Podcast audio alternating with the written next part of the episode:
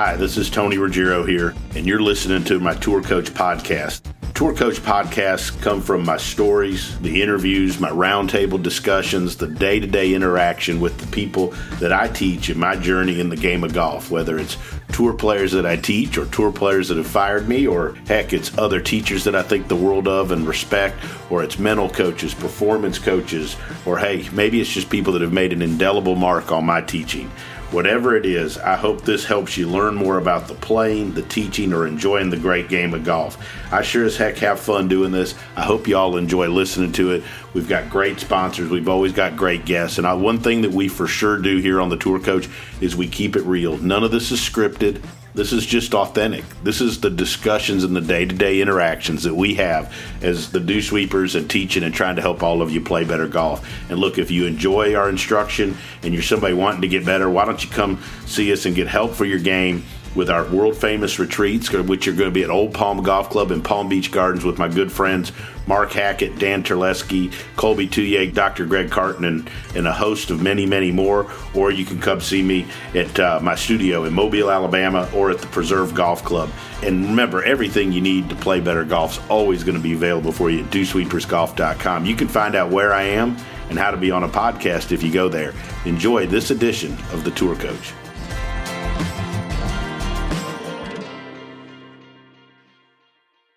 I would much prefer to be recording this having a beer with this guy, but with all the crazy travel stuff, it's impossible. We will have a beer soon, though. I know that. But uh, talking to one of my guys, somebody I'm super crazy proud of, tell people all the time I've got some of the best young people coming up. He is at the top of the list. Ben Carr, Georgia Southern standout, finalist at the U.S. Amateur this past year, one of the top college players in the country from Georgia Southern and Columbus, Georgia. Ben, going on, buddy? I know you're headed home for the break. Got to feel good. Yeah, for sure, Tony. Excited to do this podcast with you. Uh, thanks for having me on. Yeah, I, well, I know you've done about eight million two hundred and forty-two of these things since the USA. uh, I guess that I guess that we changed changed things for you a little bit. Somebody was asking me the other day about it, and I said, you know, last year, I mean, you've been to me, you've been one of the top college players for a while, like and a, and a great professional prospect. Like obviously, the U.S. Amateur changed. I think it, more than anything, to me, it just changed the public's awareness of your commitment to being a great player and how good a player you were. I don't know that it changed anything about one thing that's been cool as somebody that works with you and hangs out with you is it hasn't changed you and how you approach things or how you look at things at all. Yeah, definitely not. That was definitely a crazy week, and like you said, I had a lot more eyeballs on me than I have ever had in my life. So, I mean, it was just a really cool experience, and I learned a lot from that week. But yeah, like you said, I mean, afterwards was a little crazy. Kind of got home and was just getting a lot of attention, and you know, I feel like I handled it the right way. I mean, mm-hmm. I don't know. I don't. I don't think it changed me at all, and um, I mean it's just a really cool week that I mean just happened to play well, and uh, I've always felt like I was capable of it. So it was it was cool to see it kind of pay off there. You know, I look at the last year not just as the U.S. Amateur, but you've had lots of you know you've had changes, you've had a lot of exposure last year. I think Haskins watch list, not this fall, the fall before, people started realizing you know you know how good a player you are, and and also the cool thing to me about the U.S. Amateur was I've always known you. I mean, I met you when you were way younger.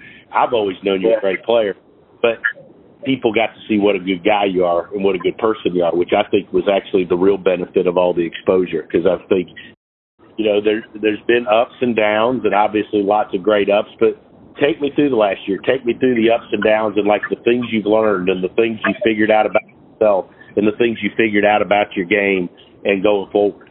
Yeah, for sure. So last fall had a really solid four tournaments and was able to make that Haskins watch list. And I, I felt like once that kind of happened, uh, I felt like this extra expectation or pressure for the spring. And for some reason, I mean, I think a lot of people fall into the trap of feeling like they need to change something uh, just to get to that next step when they might already kind of be at that next step.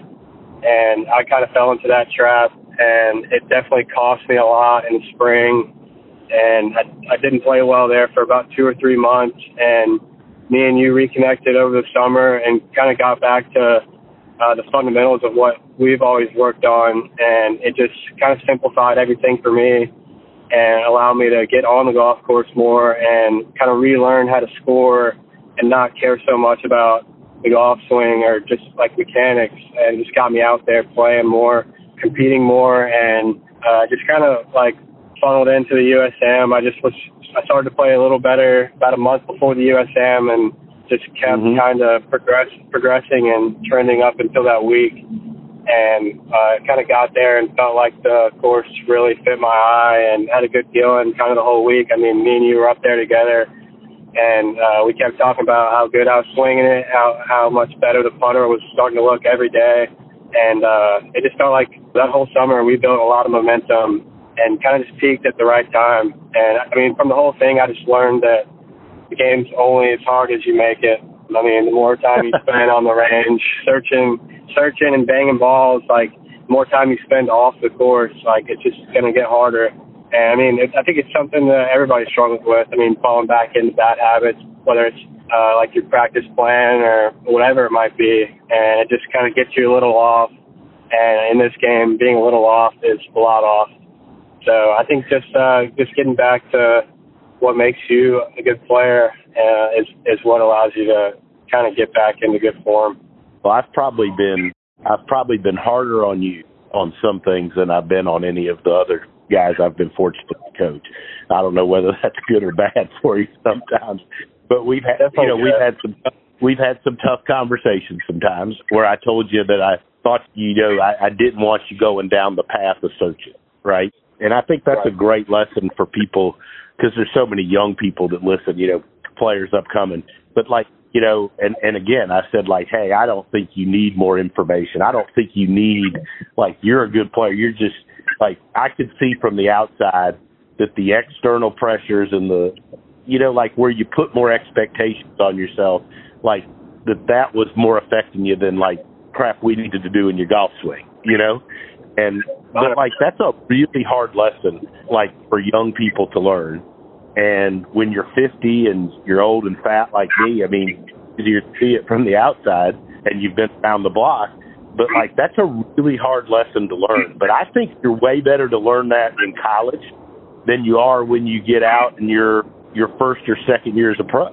Yeah, I actually kind of I, I've been thinking about that a lot lately because it's like every time I think about turning pro, you could like sort of fall into the trap of like, well, am I am I good enough to do that? And I mean, like you just said, like learning that lesson in college because everybody asks themselves at some point are they good enough, and to have that happen in college and learn from a mistake you made, I think is going to, like you said, help you a lot in the pros. I mean, once you decide to turn pro, you know that you're good enough, and you know that I mean you're going to go through bad stretches, but if you stay on your plan, you're going to come out on the right side of it. And yeah, I feel like I've definitely learned that lesson, and that's behind me, and just kind of slowly progressing the rest of my golf career, I think is kind of the right way to view the game, just getting a little better every day. I think the one thing you've done a really nice job, like from the summer through the fall, it really staying just on a couple things that we've worked on, right? And uh, one cool things to me was it actually was yesterday. Like sent a couple videos, and I was driving. I sent a text back and forth, and you pulled out a video I sent you like a year ago you know? yeah. I, One, I was impressed. I was actually able to put that video together a year ago. But two, like that you kept that stuff and and and you do that from time to time. You'll bring up a video of when we were doing something, you know, and it's all kind of hitting on the same things, right? They're just different ways of doing it. But I thought that was really cool to me that you like went back to that and you know you do a really nice job of keeping videos and things on your phone and, and like of things when they worked and you knew that you did well. I think that's a. Re- I thought that was pretty cool yesterday. yeah, I think that's something that's important for everybody is having having a bunch of swings or just notes on their phone from when they were playing well. I think. I mean, me me included. I think everybody's pretty quick to take a bunch of videos when they're hitting it bad and break it down, but I don't think people do a good enough job of like writing down their good feels when they're playing really well, or, or taking videos of the good swings and having those to draw back on.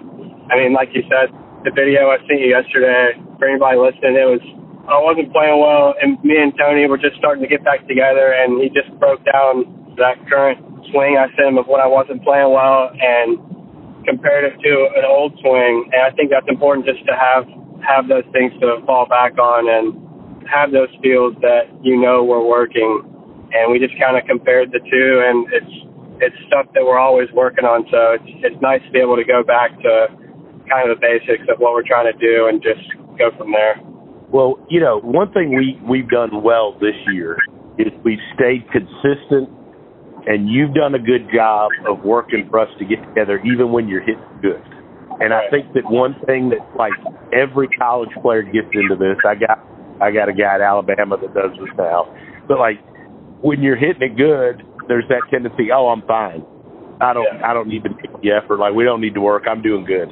But like there's a lot to be said for continuing to work and staying on your plan, even when things are going good, because it keeps pushing you forward. And also, like I think some of the best times we've worked is when you're striping it, because like for me, I get lots of video or we get swing catalyst stuff or whatever it is, like film of you when you're good, so we can go back to it when it gets off. You know, I think that, that that's an important lesson. You know. Yeah, like that's a because from the USM, you, you took uh, two videos from like the broadcast and yeah. like it's it's just nice to have stuff like that. Just I mean, because you know you you know you're swinging it well. Then you can go check your setup. I mean, just the simple things like because I mean we talk about a lot that like just check your setup because that might be the root of the problem. And just having having those two videos from the broadcast of where my setup was really good just to get me in. I mean, it just it just sets you up to make a good golf swing, and just having that kind of stuff to use uh, at your expenses. That's just money. I mean, I don't know. I mean, it, it definitely it, there's a lot to be said about uh, going back and uh, rehashing like good good deals and good swings. You know, and I want to go back to the Western Am. So the West, so you played good at the Southern. I went over to the Southern over there at Sea Island, watched you play, watched a couple guys play. You played really nice. I thought like that was a week where you hit really good you know, he finished top 10, but like I didn't feel like you got near as much out of that week for how good you played. Like that, to me, like 10th was kind of almost as bad as you could have played. Or, and I don't mean that's bad. I'm just saying like you didn't get that much out of it. Would you agree with that? Yeah, 100%. I mean, I remember playing the Southern down at Sea Island. I remember finishing up and like being so excited because I was not only excited about like a nice finish, but I was more excited that I I didn't even play that well to to reach that nice finish. Like you said, I mean, mm-hmm. you know you're playing good golf when you don't get much out of your round and you still shoot a good number. And I hadn't I hadn't had that feeling in a while. And to I mean to play well that week while not doing everything right. I mean, it just gave me confidence moving forward. And uh, I think the next tournament after that was the USM qualifier, which I was able to get through. And then mm-hmm. got to go Western and played well the first two rounds and and the tough uh, wave, and then just didn't really have a great 36 hole day on that final day. But it didn't really kill my confidence because I knew I was I knew I was back in a good spot uh, mentally and physically, and I mean I knew if I was able to get through the stroke play portion of USM, I, I really like my chances in the match play format. So just just getting that confidence back over the summer, I think was so important for uh, the rest of this year. I'm gonna talk golf swing a little bit with you for for golf swing people out there. The one thing we've always done is so people that watch have a little bit, you have a strong grip, you have a club face a little shut. If you know, as I go back, like the other night, I was around the house and I was going through old videos, and you know, you and I both know that when you know it can get a little twisted, too much under and then too much shut, right? And that's when it's not good. But like one thing that I've always liked about working with you, like you know who you are as a golfer, and you've avoided for the most part. Every now and then you'll be like, you know, oh, I'm sure you're like, oh, maybe I should try to have it not quite as shut. But you know who you are as a golfer. You understand that your club face is, is a little closed, but you've done a nice job building a golf swing around and understanding that you can be an elite player doing that and resisted the urge to do what like lots of people would do, which is try to change something like that. Yeah, definitely. I mean, especially after the USAM, I, I remember seeing a lot of stuff like this kid grips it like he's gripping a motorcycle, just like stuff like that. And it's so it would be so easy to. I swear, I've heard like three different people say that online. it's like, damn, no, but I think it's easy to like hear like outside influences and want to change because of what people are saying. But I mean, at the same time, like that's what's got you to where you are. I mean, that's what we talk about all the time, and that's why you don't want to change is because I mean, you've already proven to yourself that that your unique way of doing things can be successful. So, I mean, I mean, just look back at results. I mean, that should give anyone confidence that is is having doubts about their game or, or their grip or whatever it might be that's funky, but it's unique to you. I mean, there's a reason you're doing what you're doing, so just trust that you can make it work. And I think that's what we do really well is uh, just sticking to what got got us here.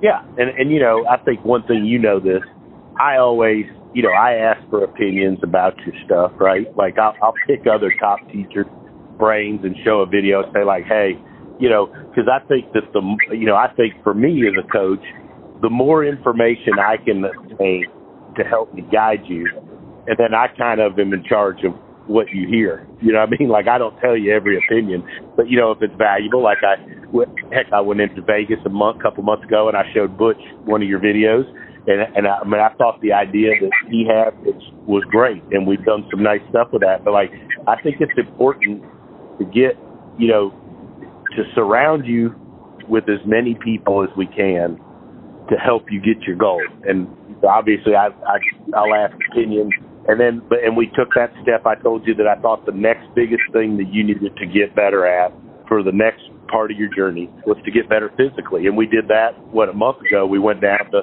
South Florida, Old Palm, hung out down there, did some nice work with Jackson, and then went in and saw Colby. And I think that's the next piece of your puzzle of surrounding you with what you need to get better at the next level so that you can do the things you're trying to do more consistently day in and day out. Yeah, that was really cool working with Colby down there because I mean myself and I'm sure a lot of other college players, juniors, amateurs. I mean, I didn't really understand like how directly correlated. I mean, being in the gym and playing good golf is, and to hear it from Colby Wayne. I mean, that guy's legit. Obviously, Tigers trainer DJ JT Koepka. I mean, if all these guys trust trust him to get their body right. I mean, we should too. I mean, it was cool to just hear like what it takes in the gym for those guys on a daily basis to go play the golf they're capable of. And I've already started to see some of those hours in the gym pay off. I mean, just having certain parts of my body a little more activated and loose out on the golf course, it just gives you a little that little bit of an edge that you need to perform well. So that was a really cool experience, and I'm glad we got to do that. Talk about you playing coming up. You know, well, let's go back real quick. Let's talk U.S. Amateur. We didn't really talk about that. It was a great week. Talk about how you felt during the week. I, I agree with you. I got there and saw Ridgewood. I mean, that golf course, man, they could have held the U.S. Open on that sucker that day. That golf course was hard, and it was pure. yeah, it was really good. I mean, I remember kind of showing up, and I think I played my first practice round on Arcola, which is like the sister course for stroke play. I mean, and it was hard. So, I mean, you didn't really get to, I mean, you didn't really get to take a break either day in stroke play. I mean, both courses were really tough, especially Ridgewood. I remember hearing guys, guys that played in the U.S. Open that were also playing that day at Ridgewood saying that uh, Ridgewood was harder than uh, Country Club, and yeah, just to hear that and and know that you were able to go play well at Ridgewood and kind of keep the ball in play because that was something you had to do out there. I mean, you couldn't be playing from the rough or you just weren't going to score. And if you were to hit in the rough, I mean, you just had to get it back in play and keep yourself in the hole. And uh, yeah, to get through stroke play, I think was an accomplishment in itself on that golf course because that told you you're playing some really good golf. I mean, you definitely couldn't fake it at either of those two courses. And then I mean, I've always felt like I I'm a great candidate for match play. I mean, I hit a good amount of fairways. I always seem to putt a little better in match play. So I, I had a lot of confidence. Yeah, I mean, I had a lot of confidence going into match play, and um, yeah, it was a wild ride. I mean, I feel like in match play, it's easy to get caught up in what the what the what your opponent is doing. I mean, and basing all your decisions off what your opponent is doing. Which there's a time and a place for that, but I've always looked at match play as just another opportunity to go play the golf course and I mean, I've always felt like if I lose while I'm playing the golf course and I get beaten match play, then so be it. But the thing that frustrates me most is throwing away a hole or a match because I was so focused on what my opponent was doing. So to not fall into that trap, I think it's the most important thing in match play. And for five or six straight days, I was able to play the golf course. And I mean, luckily it got me all the way to the finals and fought my ass off that afternoon and Sam played exceptionally. I think somebody told me he didn't miss a fairway entire 36 holes. So yeah, I mean, he played his butt off. Yeah. He really played. I, I was watching the finals, obviously on TV, and you know, especially that first nine holes. I mean, he's a stud. He's a gr- he's a great player. He he he played some amazing golf, and you were down a pretty bit and hadn't played bad golf. You know, people turn on and they see you're several down. They think you've played bad. I mean, I mean, a guy plays. He just played his ass off. yeah, he did. I mean, I think I was uh, I was probably like one or two over in the morning, which is pretty good around out there, and finished the morning three down. And I remember going to the lunch break, and uh, I can't remember who it was, but like one of my friends, or maybe it was coach or somebody was like, that kid, that kid needed a break. We needed to get him to a break because there was like seven or eight holes at the end of the morning match where he just did not miss a shot and right. uh, I mean that break was nice. I mean, just to kind of ice him a little bit because he was just playing so well, and then he came right back out in the afternoon and pretty much did the same thing. So it took a lot of fight and guts just to kind of get back in that match. I mean, the last thing I wanted to do was lay down, and I felt like I fought really hard and just, I mean, one or two decisions or swings here or there just kind of cost me a little bit, but taking him all the way to 36 with the way he was playing, I mean, I don't know. I don't have many regrets. So no, and I get to I, play in two pretty cool tournaments because of it. So pretty fired up yeah, about that. Absolutely, and and you set yourself up for you know obviously Augusta, and obviously that's on your mind. I know it's on mine as prep, and we're we're already starting to get ready we're going to see each other in just over a week up in Montgomery and get get going again after you take some time off. You said something on the phone about a month ago when we had this phone call, me, you, and Jackson, and we were talking about the start of this process, getting ready. That I thought was funny. We were talking about being a ball striker, and we were talking about stats, and you said when you look at your stats, even the times you don't feel like you're a good ball striker, that you've not hit it well, you realize you're still strokes gain positive, right? like talk a little bit about that because I think people get into sometimes like where they beat themselves up sometimes and they think they're doing worse than they are at things. And if they look up and they're like, you know, really, I mean, I didn't hit it that bad. And and and I, there's other ways to learn to score. I think one thing you're learning is that you don't have to hit it perfect, and there's lots of ways for you to win and shoot good scores. You don't just have to hit it six feet all day every day. yeah, definitely. I mean, I would consider myself a pretty decent ball striker, so I'm really quick to be really hard on my ball striking. And like keeping track of stats has showed me, like you said, that I mean, even days where I feel like I'm not hitting it very well, like the stats show me that it's not it's not bad. I mean, it, it's usually positive or kind of right around zero on the days where I feel like it's a little off, and I'm actually right. losing shots kind of around the greens and uh, on the greens, which just shows me that I need to kind of reset my expectations and especially my practice and focus it a little more on the areas where I'm struggling statistically because I mean stats don't lie. So just to have that resource kind of at your at your uh, fingertips and be able to keep the stats and uh, use those to your advantage is really important for me because I tend to struggle around the greens and it gets me back into the mindset of all right, let's go work my ass off on short game. And usually when I start to do that, that next tournament, I'll hit it a little better than I did the previous tournament because I've taken a little bit of pressure off myself ball striking, and in turn I'll chip and putt a little better, and usually the scores will start to show. So just being honest with yourself and and cut yourself some slack, I think it's really important in this game, especially when you're playing at a high level and you're competing all the time and tend to put a lot of pressure on yourself. So having stats to to clarify what's actually holding you back is really important. It's a hard game, you know. You're not talking about all the time. It's a hard game. I think the hardest part is to one key is to understand that no matter how hard you work, consistent game. Like expecting it to be every time you go out. I mean, isn't going to happen, right? You know, and it's our job to get as many tools to, to win and to compete. So taking all the experiences of the last year. What are you do? If anything, are you doing different? And what are your thoughts like about what you need to work on, what you need to improve, and what are what are we going to do to have you ready for April, and then for U.S. Open and your professional career? What are the areas you think you need to improve, and what are the steps you're taking to make sure? I, have no doubt you're going to be successful and be a great player. But what are your thoughts on what you need to do to get? There? Yeah, I think for me, I think being in the gym is definitely something that's going to allow me to uh, always feel like physically I'm capable of competing week in and week out, and it's going to help my golf swing as well. I think that I need to pay a lot more attention and put more emphasis on short game and putting because, I mean, on those bad days, that's what keeps you in it, and especially from what I've heard, I mean, in major championships, short game is going to kind of keep you around par and keep you in it.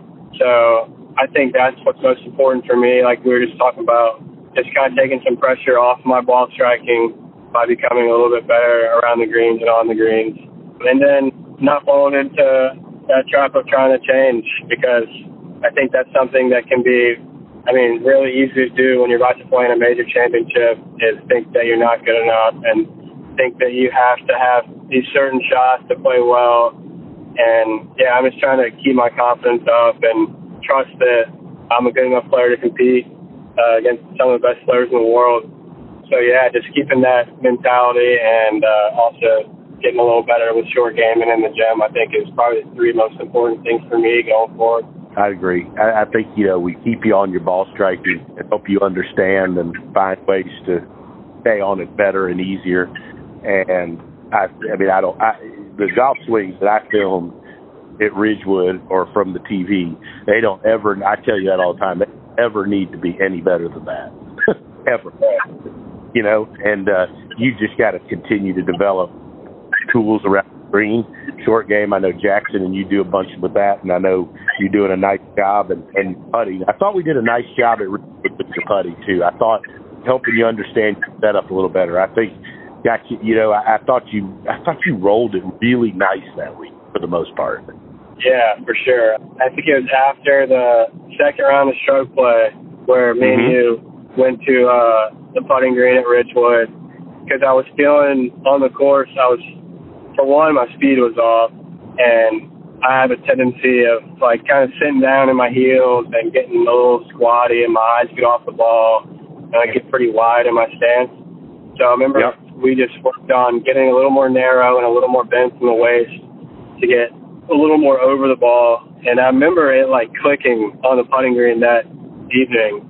And I started to see the line a little better. My speed got better because I was hitting putt solid. And I just felt this new little sense of confidence with the putter, and I just could not wait for the first round of match play. And I think I won that match like seven and five. And I don't remember really missing any putts that were no. uh, within like 15 feet. I mean, I, I just remember making everything and was so excited for the rest of the week because I feel like I was hitting the ball pretty well, and I knew if I was putting well, I was gonna have a really good chance. And I mean, yeah, those adjustments we made putting is, I mean, really what what got me through that week to the to the final match. I mean, just being able to make big putts in big moments and just kind of piss off the guys I was playing because I I feel like I've used I've always been on kind of the butt end of that. Guys just making putts on me, and it was so nice to be on the give on the on the giving side because I was just making putts that I just don't think they were expecting to go in, and just having that little edge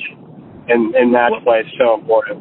Well, you know, you're you're like you're a great ball striker. So like great ball strikers, like you you've been on that end where you hit a great drive, you hit a great second shot in there 15 feet, and the guy hits it over there in the rough, and he hits it up there 30 feet, and then he rolls it in, and you're like, what the hell? Now, yeah, I played the whole perfect. I, it's nice when it's the other way, and you hit two good shots, and you're the guy makes it 25 footer. I mean, it's nice being on that end of it for a change, isn't it? Uh, it's way better. Um, and I think it, it allowed, like, because I was able to make so many putts, like, I was able to feed off the crowd a little more because, I mean, they're obviously going to be a lot louder, like seeing a 20 footer drop as opposed to hitting a 715 feet. So just being able to make all those putts and have the crowd behind me and kind of feed into my adrenaline a little bit and just keep the ball rolling the rest rest of every round. It was so cool. I mean, and it all started with the putter, really. Yeah, no, it just shows you how the whole game intertwined. And before we go, a few minutes left. We'll keep you. We obviously we've talked about Augusta, the U.S. Open Tournament Pro. One thing I don't want to neglect: you guys and your coach Georgia Southern have built a hell of a program there in Statesboro. You guys are ranked. You made it to the NCAA championship last year. Talk a little bit about your experience at Georgia Southern, why you went there, like and what you guys you guys got some unbelievable players. It amazes me when I look at your lineup. You know, Jackson teaches a couple of the guys and I see the golf swings and the guys you got. It's gotta be a fun team you're on and you gotta be super pumped for this last spring. Yeah, definitely. So I was committed to play somewhere else for a couple years in high school and had a had a little change of heart kind of junior, senior year and uh didn't know much about Georgia Southern, was on the way to the Bobby Chapman Junior Tournament. I get a call from a nine nine one two number that I don't have. Didn't answer it. There was a voicemail, so I listened to it, and it was my current coach, Coach Collins at Georgia Southern, just kind of saying he wanted to talk to me and see where my head was at. And really, ever since I made that phone call back to him, Georgia Southern's kind of been my home. And uh, just it's a big blessing in disguise, kind of that whole process and ending up at Georgia Southern. I, I just couldn't have found a better fit and a better coach and better teammates, and just really proud of what we've been able to do uh, over my time there. I mean, we've made two NCAA championships, and I think we got a really good chance this year. I think we're probably the best best team we've ever had. A lot of talent, a lot of talent, a lot of chemistry and it all starts with Coach Collins, just such a good recruiter, such a good player developer, and just tur- turning kids into men. I mean, he's he does it all, and he's I mean, he's a huge part of my life. He's one of my best friends, and uh, just lucky to have him in my life, along with a lot of my teammates. So just being at a mid major and having that extra little chip on your shoulder, I just it just kind of keeps you working and. uh keeps your head in it and always it just keeps you hungry and that's kind of how I've always lived my life.